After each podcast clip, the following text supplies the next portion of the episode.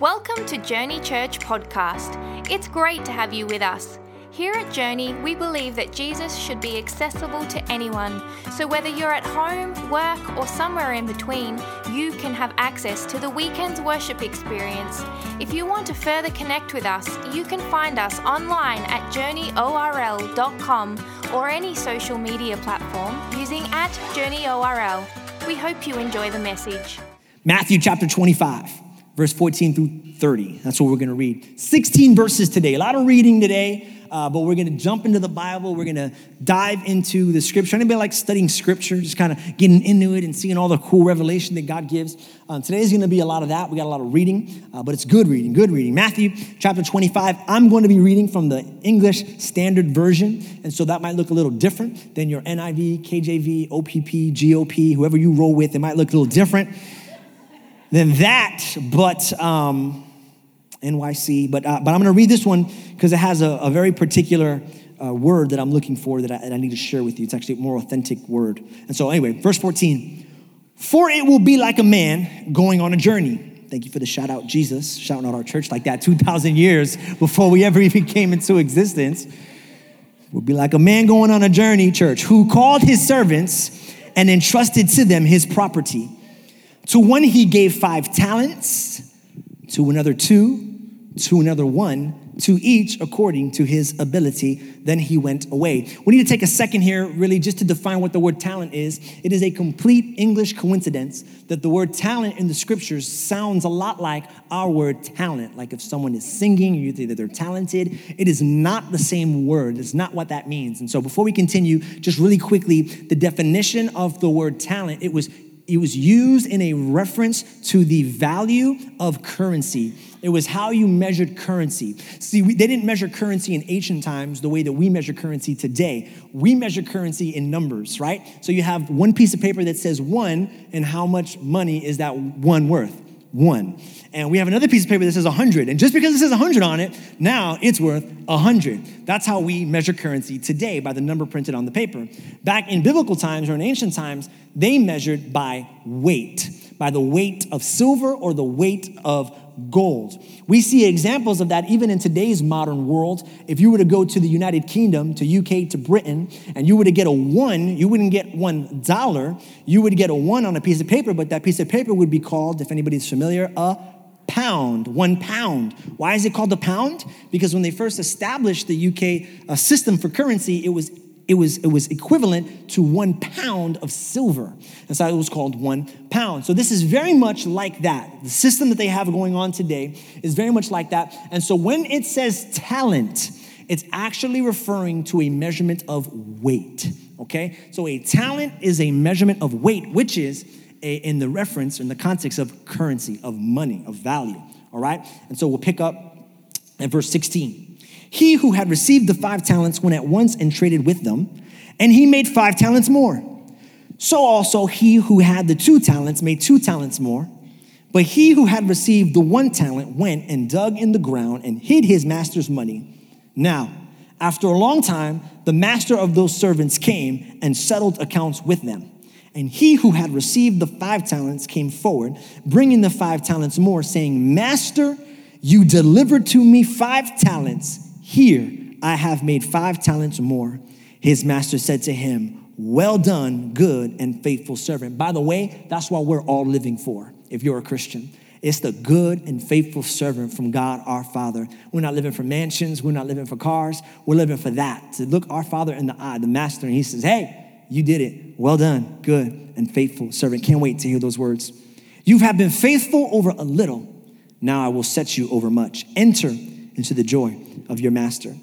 And he also who had the two talents came forward saying, Master, you delivered to me two talents. Here I have made two talents more. Just like the first guy, a one hundred percent return on investment. I don't know if anybody's in the stocks here. That's a crazy return on investment. Average stock return, eight percent year over year. If you would put your money in Wall Street, you get eight percent on that. one hundred percent, if you can imagine that. one hundred percent. Uh, his master said to him, well done, good and faithful servant. You have been faithful over little. I will set you over much. Enter into the joy of your master. But then the guy came who just received one talent. And he said, Master, I knew you to be a hard man, reaping where you did not sow, and gathering where you scattered no seed. So I was afraid, and I went and hid your talent in the ground. Here you have what is yours." But his master answered him, "You wicked and slothful servant, you knew that I reap where I have not sown, and gather where I scattered no seed. Then you ought to have invested my money with the bankers, and at my coming I should have at least received what was my own plus interest. So take the talent from him and give it to him who has the ten talents. For to everyone who has will more be given, and he will have in abundance. But from the one who has not, even what he has will be taken away. And cast the worthless, the worthless servant into the outer darkness. In that place there will be weeping and gnashing of teeth." I want you to look at your neighbor and tell him the title of today's message, which is, "Don't Hate Your Weight." Come on, tell somebody. Tell somebody, "Don't hate your weight." There's a married person right now that's looking at another married person like, "I want to, but I'm really encouraging them to get on a diet." So I don't be like that. Don't hate your weight. You know, when I was younger, I was in Little League. Little League baseball, to be exact. I know I don't look like much of an athlete. Stop judging me, okay? I was an excellent, excellent baseball athlete player, okay? And if you don't believe me, here is the photo evidence. Boom! What? Vasquez, right there. Number four, right there. I've been nine. Number nine, right there. And playing for Dell Ambulance. That was the name of our sponsor. And holding the championship trophy. Thank you very much. I was good, man. I was really good. I could hit, I could steal, I could throw, I could catch. I was awesome. I was so good that one time my coach actually, when I hit, I came, it was an in the park home run. I came back to the dugout. He put another kid's jersey on me and sent me back out to hit again. I'm not even playing. I was that good. And I was so good, I just thought I was a natural because my dad had never put me in baseball. A lot of kids, they start young when they're like in elementary. I started getting into baseball in sixth grade. Sixth grade, good. Seventh grade, good. Eighth grade, good. I was good until I wasn't good no more. One day I decided I'm going to try out for my high school baseball team. Three-year all-star running, New Springfield, Little League, Staten Island, New York. Come in. Do I even have to try out? I got pictures. You know what I'm saying? I'll just show you photo evidence. Let me on the team, coach. Everybody's got to try out. All right, I'll try out. When you try out for high school sports, there are three squads you can qualify for. One is the varsity squad. Now, I'm a freshman, but if you're really good, you can skip J V and go straight to varsity. That's what I thought was going to happen to me. They were just going to be like, go free, you pass, go. Don't collect two hundred dollars, just go. You go, you get to varsity. If you're not so good, but you still can play, they put you on J V. If you got no glimmer of hope, they put you on the practice squad, which is like you just go on the outfield and it just hit, like everybody's practicing hitting, you're throwing the ball back. That's what you, as your job is, okay? And if you're really, really, really not good, like you should not be playing, like they want to redirect your life in another direction, that you don't make either of those squads. I'm sad to say I didn't make varsity or J V or the practice squad. On three, everybody say, "Aw." One, two, three. Aww. I know, right? Three-time all-star, New Springfield Little League champion, hello. Turns out I was just a big fish in a small pond. And as the competition grew, I realized, and I, I thought I was a five-talent guy. By the way, in baseball, that's not even a biblical reference anymore. In baseball, if someone can do everything in baseball, they call them a five-talent player. Isn't that funny? Because they can hit for power, they can hit for average, they've got great fielding ability, speed, and they got arm strength. I thought I was a five-talent player. And when I started seeing other players who were much younger than me, much less experienced than me, who were much better than me, I started realizing I didn't receive as many talents as I thought. And I was kind of sad, and I was kind of depressed. I don't know if you've ever been there before, but I do know for sure that this guy who got one talent must have felt like that. Now, you got to give me some liberty, because what I'm going to do right now, it's not biblical. Everybody's like, "I'm leaving right now. This is not..." Let me just explain what I'm saying. I love to study the Bible. One of the things I love to do in the Bible is like imagine a backstory that allows me to deep dig deeper in the scriptures. Like I do it all the time. So like if Lazarus was in the tomb, sometimes I wonder like, what was he doing in hell for three days? Like,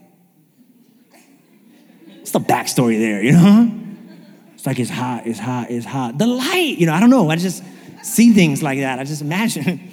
This is the backstory that I imagine that was happening right here, okay? So this is not in the Bible, but this gives me some liberty. I imagine that these three servants, well, there's a palace because we know we have a master. The master must own a palace because we know that he's wealthy. And all the servants are talking in the halls, in the chambers. They're talking. They're saying, hey, guys, have you heard? The master's about to go on a journey. And he's going to divide all of his wealth and give it to three people. Who do you think it's going to be? It's going to be you. It's going to be you. It's going to be me. I know it might be me. All of a sudden, the names get released. They're on the board, you know, like at Hogwarts. Like you got the names on the board. Is that I got picked. And here's that ten-talent guy. I got picked. The, the two-talent guy. I got picked. The one-talent guy. I got picked. But he's not the one-talent guy yet. He's just the guy who got picked. And now he goes into the room, and the master's there, and he goes, you guys, going on a journey. I'm going to give you guys all of my wealth. I'm going to divide it. Are you ready? Yeah. That one-talent guy must feel so special. He got picked. He got chosen. And so, so the master starts dividing his wealth out, and he gives, he gives five talents to the five-talent guy. The one talent guy, he's over here thinking, five for that guy. I worked twice as hard as that guy. I'm getting ten. I know that. Can't wait for the master to divide me. I'm getting ten. Woo, we got some five. Then he goes to the guy who got two. And master gives him two. And the one talent guy is not looking. He's like, I don't like the progression. I don't like the way this generosity is progressing. But maybe he's saving the best for last. Hey, man, I see what you're doing, master. All right, go ahead. I'm ready. Give me what you got. I know I'm special. You saved me for last. You gave that guy five, that guy two. I'll take my twenty. I'll take it my twenty, okay? I'll take it in ones and fives, all right? I'll take my, my twenty. And the master gives him one. And you have to imagine for a second the disillusionment running in that man's mind. A second ago, he thought he was special. And now he wonders if he is.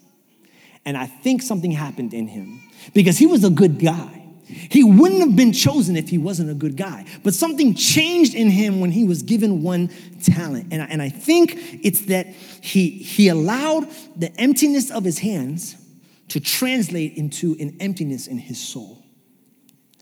I think he let his external wealth determine his self worth. Can you relate? Maybe you don't have a lot in your hands right now. And because you don't have a lot in your hands, you start to wonder what's in your heart. And when I'm talking about wealth now, I don't just mean money wealth. I mean all different types of wealth. I mean the dream home, anything that gives you worth. The dream home, the dream car, the dream marriage, the dream children. Amen. Because the children we have were not the children we were dreaming of having. You know what I'm saying? This was not my dream. I dreamed of this. It wasn't in it. Um, dream children. Maybe it's maybe it's the talents, like the literal talents. Like you don't have all the talents that, that give people worth. You don't have all the friends. You don't have the popularity. And you're starting to look what's in your hands, the emptiness that's in your hands. And you're starting to wonder if you got anything on the inside. And here's what happens. And what I think happens to most of us is when we start to feel empty and we start to feel like we got gypped and we start to wonder what we have, we begin to make assumptions about the world around us, starting with the master. If I'm that one servant guy, I'm already making assumptions about the master. I'm assuming, man, he must not trust me. He must not trust me because he only gave me one. And he probably doesn't trust me because I made a mistake back one time in the past, and he's still holding it against me. I think there are people here today who are looking at the condition that you're at in life today, and you're saying, I'm here because I made a bad choice years ago, and God still hasn't forgiven me for this, and he's still holding this against me, and that's why I don't have anything, because the master doesn't trust me. Or maybe the master doesn't believe in me. That's why he didn't give it to me. It's not because I have problems. It's because I have no potential. He looks at me and he sees nothing. And then when you think he doesn't trust you and you think he doesn't believe you, guess what the next logical conclusion is? He must not love me. You start to assume that the master doesn't trust us, that he doesn't believe in us, that the master doesn't love us. After we start making assumptions about God, we start making assumptions about others. How come they got that much? They must be smarter. They must be stronger. They must pray more. They must worship more. They must be holier. You ever see somebody at church who is who is loves God just as much as you love God, but they're doing like ten times better in life? You're like, tell me about your prayer life. How do you worship? Was it one hand down, one hand up? Just do what you do. Just all right. Nope, still broke. You know, like it's. We start looking at other people, making it up. Well, they must be doing something I'm not because their life's going way better. And then finally, when we stop making assumptions about God and we stop making assumptions about others, we're left to make assumptions about ourselves. And we say things like, well, I must not have what it takes then. That's what it is. I just don't have what it takes, and I'm going to fail. I will fail, and I'm a failure. And then it makes sense why he buries the money. It makes sense, because if you think that you're going to fail, if you think that your outcome is already predestined, it's already predetermined, then why even try to get a return on your investment? If you're already certain about how all this is going to end up, it's no wonder why he buried it, because he allowed that that thought that that thought of that line of thinking to get him to a place where he goes, well, there's no point. I just don't have what it takes. It's not going to happen. I'm not going to make it. In his mind, he must be thinking, wow, even if I can get a one hundred percent return on my one, that only brings me to two, and two is what the other guy started with. And he loses in life. Please grab this, grab this. He loses in life when he makes life a competition. When he looks at what the other guy has and he says, man, I'm just, even if I double what I have, I'm only going to have him. Can I tell you something? I'm very, and you need to hear this from a very competitive person. Like, I am uber, super duper competitive. My kids don't like to play board games with me. I'm that competitive, okay? I don't play games because life don't play games. You know what I'm saying? I don't care if it's Trouble, Spades, Uno. I'm giving them all I got. I told the staff one time, we started playing this game called Spicy Uno. I was like, y'all don't want me to play. If I play Spicy Uno with y'all, you're going to lose respect for me. I don't want to be your pastor. And then we started playing Spicy Uno, and I was like, boom, you're out. You know, they're like, sorry. I was like, you're out. Get out of my house. You're out. You know, just, I'm very aggressive, very competitive. But listen, from a competitive person, just hear my words. Life is not a competition, because you've already won. When Jesus Christ died on the cross and gave his life for humanity, the battle was over. You already won. You don't have to return double on your on, on what God's given you. You already win. The only way you lose is by burying your life. Doing what the man did. The master even said, I don't need double back. He said, you could have put it in a bank and given me just the interest on the money in the bank, and I would have been happy. Do you know what the historical interest rates are on bank deposits? Less than one percent, zero point three sometimes, zero point nine sometimes. God says you could have came back with zero point three, and I still would have been pleased, because it's not about having more than what this guy has. It's about doing something with what I've given you. Just something. Just something. And so let me tell you, you might not be given a lot, but do not despise your prize. Because you know what? You've been given a lot more than you think. Do not despise your prize. So what if, if life is not the life that you thought it would be? So what if you don't have the home that you thought you'd have, or the kids that you thought you'd have, or the spouse that you thought you have? You were chosen. You were picked. You could have been like any one of those other servants, still walking in the back, still being in the background. But God called you by name, picked you by name, chose you by name, and brought you up to his throne room to bestow on you gifts and blessings. Come on now. Come on now. He loves you. He gave you blessings. Don't despise it. Don't hate your weight. Why? Number one, if you're taking notes, because you weigh more than you know.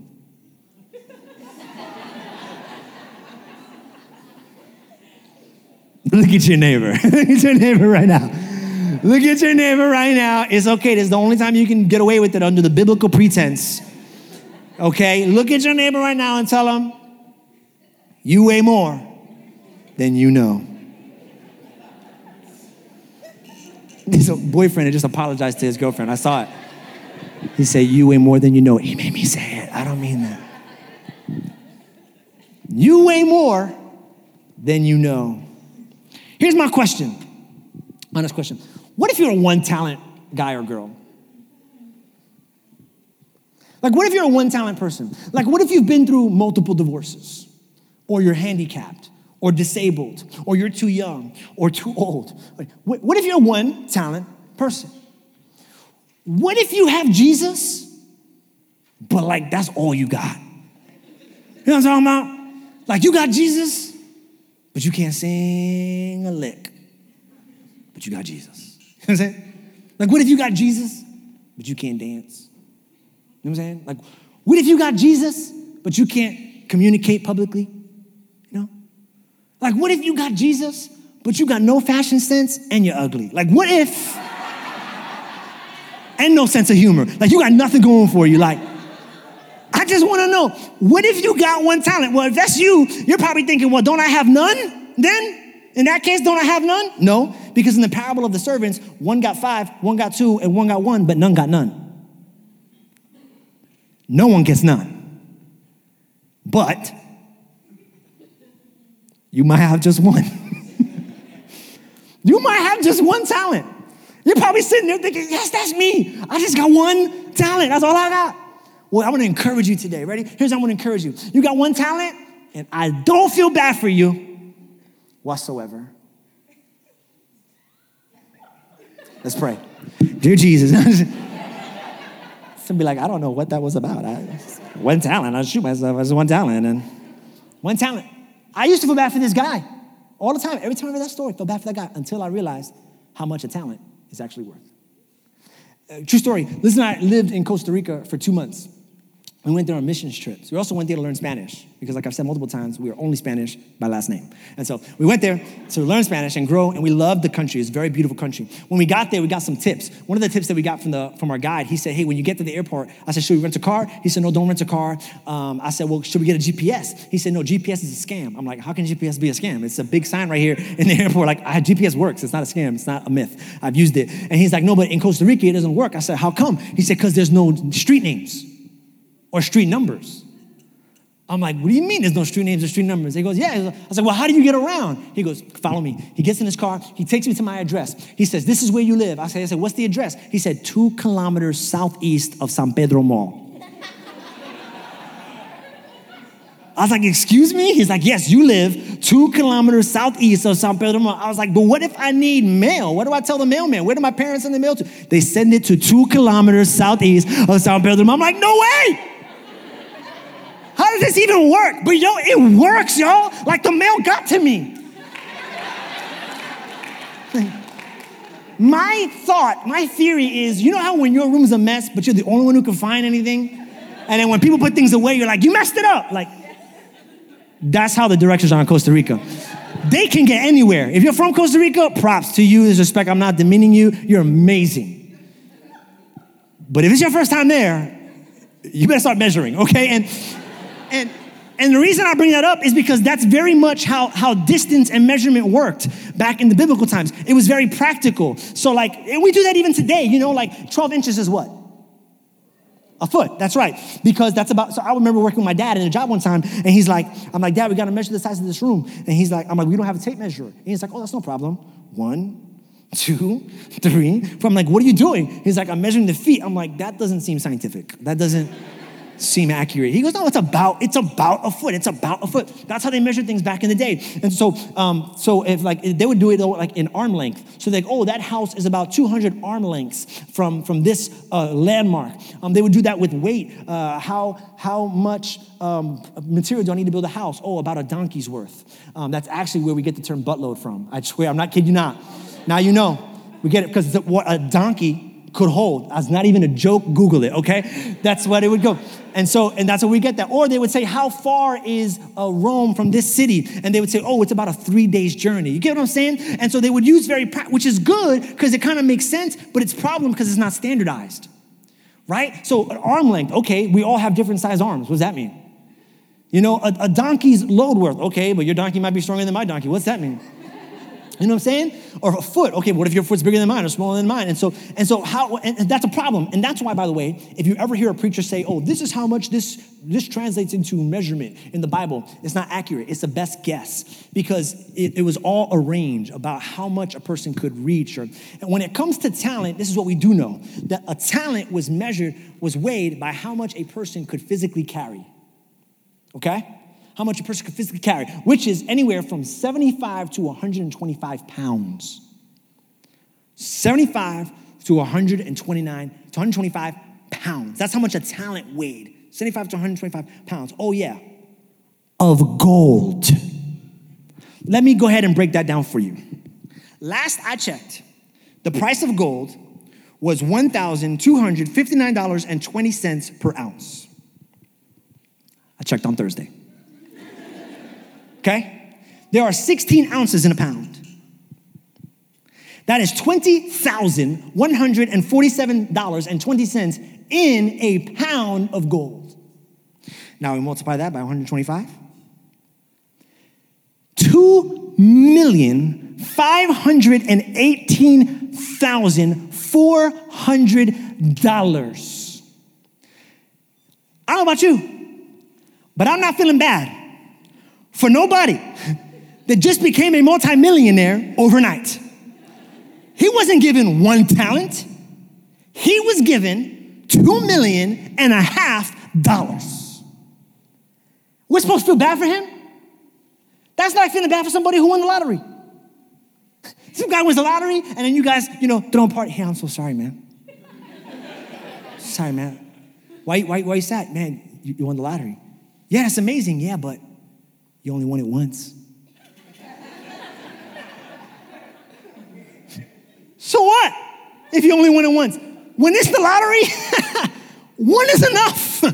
One is enough. Listen, if I were to take ten one dollar bills and put it here into my son, who's four, and I would and take ten one dollar bills and put one one hundred dollar bill on this side and ten one dollar bills, and I would say, son, pick whichever one you think is more. What do you think he's going to grab? He's going to grab the ten one dollar bills, right? Because they look like more. Why? Because kids learn to count before they learn to weigh. And you messed up because you've been counting your blessings and you're upset because you can't count more. But you don't count your blessings. You weigh them. You weigh them. Because sometimes one is enough. Or matter of fact, one time, sometimes one is more than enough. How many stones did it take David to kill Goliath? One. Why? Because that stone had weight. How many jawbones did it take Samson to kill a thousand Philistines who were attacking him? It's not a trick question. If you're guessing, you know where I'm going with this. One. Why? Because that one had weight. How many men had to die on a cross to save all of humanity from hell? One. Why? Because that man had weight. He had a weight to his life. Listen, you might not have a lot, but you have weight. Come on, somebody, give God some praise. You might not have a lot, but you have weight. Come on, if you're a spiritual fatty in the house, give God some praise.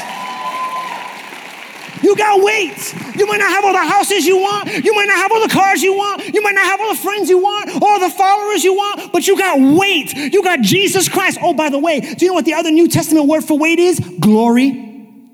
When we say the glory of God, that literally translates into the weight of God, because when God gets on you, the scales are automatically tipped in your favor because you got weight. When God comes on your life, you got weight. That's why I win. Why? Because the scales are tipped in my favor. Because I got God's glory. I got weight on me. That's what Joshua chapter twenty-three says. Put the scripture up real quick. Joshua chapter twenty-three verse ten. One man. Say it with me. How many men?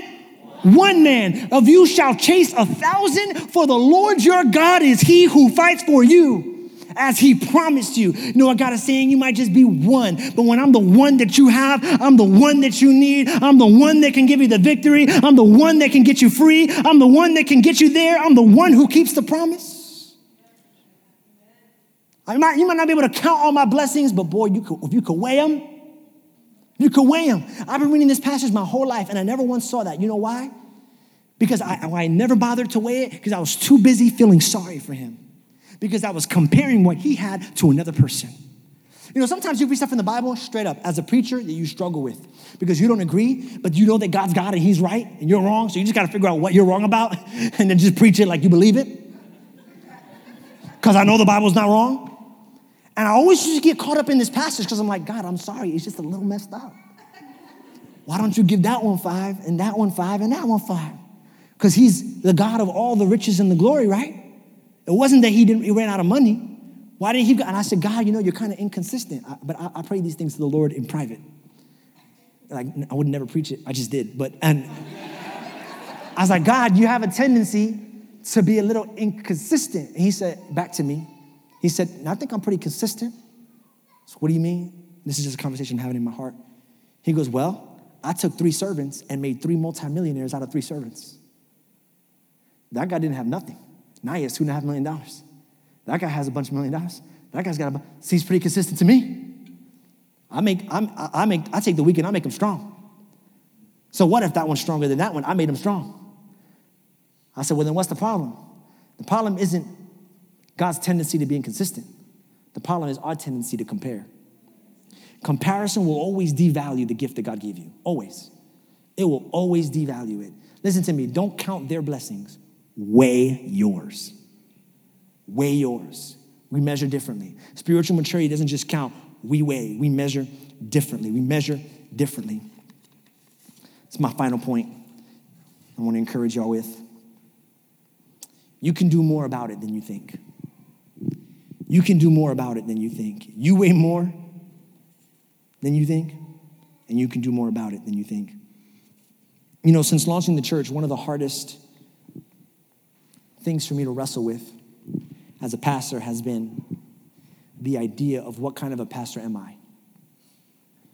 Am I a five-talent pastor or a one-talent pastor?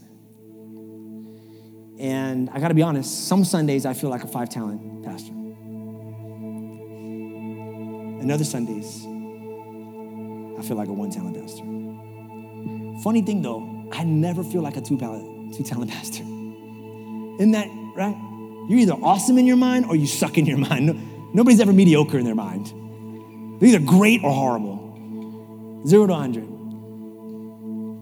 And, and, after I would feel that way, the worst part about that thought was then, well, then what does that mean for the ministry? What does that mean for Journey? Because if I'm a one-talent guy, and this is the extent of my, does that mean that I begin to now settle? settle? You know, we, we gave, without exaggerating, we're only in July, we've given easily over thirty thousand dollars to missions.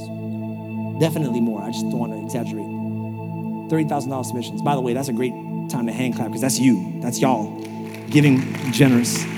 thirty thousand dollars submissions globally, nationally, locally.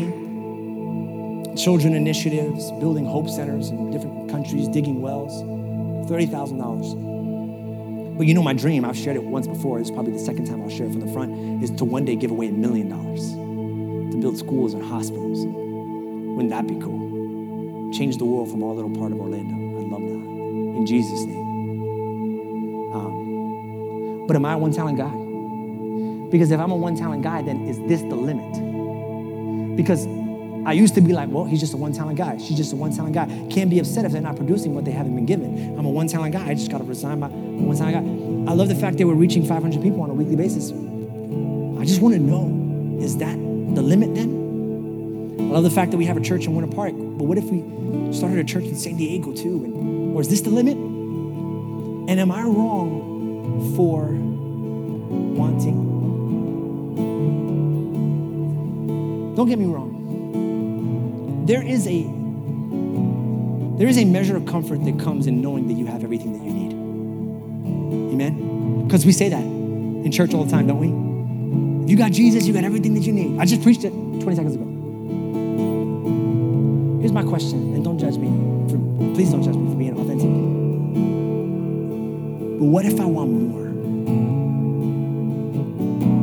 Does that make me a bad person? I know you got all that you need. I know that you know you got all that you need. But if you want more, does that make you a bad person for wanting more? Or am I supposed to be happy with what I've got and not want? Because we, you know who we say this a lot to? Single people in church all the time. We tell single people this. If there's any pastors watching this online, we need to get single people a break. We tell them, if you got Jesus, he's the only lover you need. Shama. He's the one. Jesus is the only lover you need. He's all you need. And if I was single, I'd be like, yeah, amen. That's cool. Uh, but it's just that, oh, is Jesus not enough for you? No, he is. I love Jesus. Don't get me wrong. Well, it sounds like you're about to complain. No, I mean, I'm grateful that he died on the cross. He's beautiful. He's awesome. I just, is it bad if I want more? Is it is it bad if I'm tired of being the single rider on the roller coaster? You know what I'm talking about? You know, the, the guy's there at the end. He's like, one rider, one rider. Is there any one rider? Is there anybody who has no friends or anybody who nobody loves here at Walt Disney, the happiest place? You came here alone. Anybody here dying alone? and, and nobody's ever excited to get to the front of the line. They're like, go on the roller coaster. Just, is it bad? I'm asking, to want more. Some businessmen are like that. Some of you guys are entrepreneurs running businesses and your businesses are paying the bills. Amen. Is it bad to want more? Maybe you want to take it to the next level.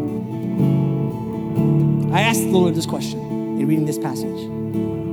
Because I, I love what Journey Church is doing. Dude, we are, it's crazy. One of the fastest growing churches in, the, in America. I love it. But what if you want more? I asked them, and I, and, and I got the answer to the question in the scripture, and I'll show it to you in a second. But it came not when I asked, how do, why did I get one? It came when I asked a different question. How did he get five? And I know we're running late on time, but I'll, I'll try to hit this as quick as I can.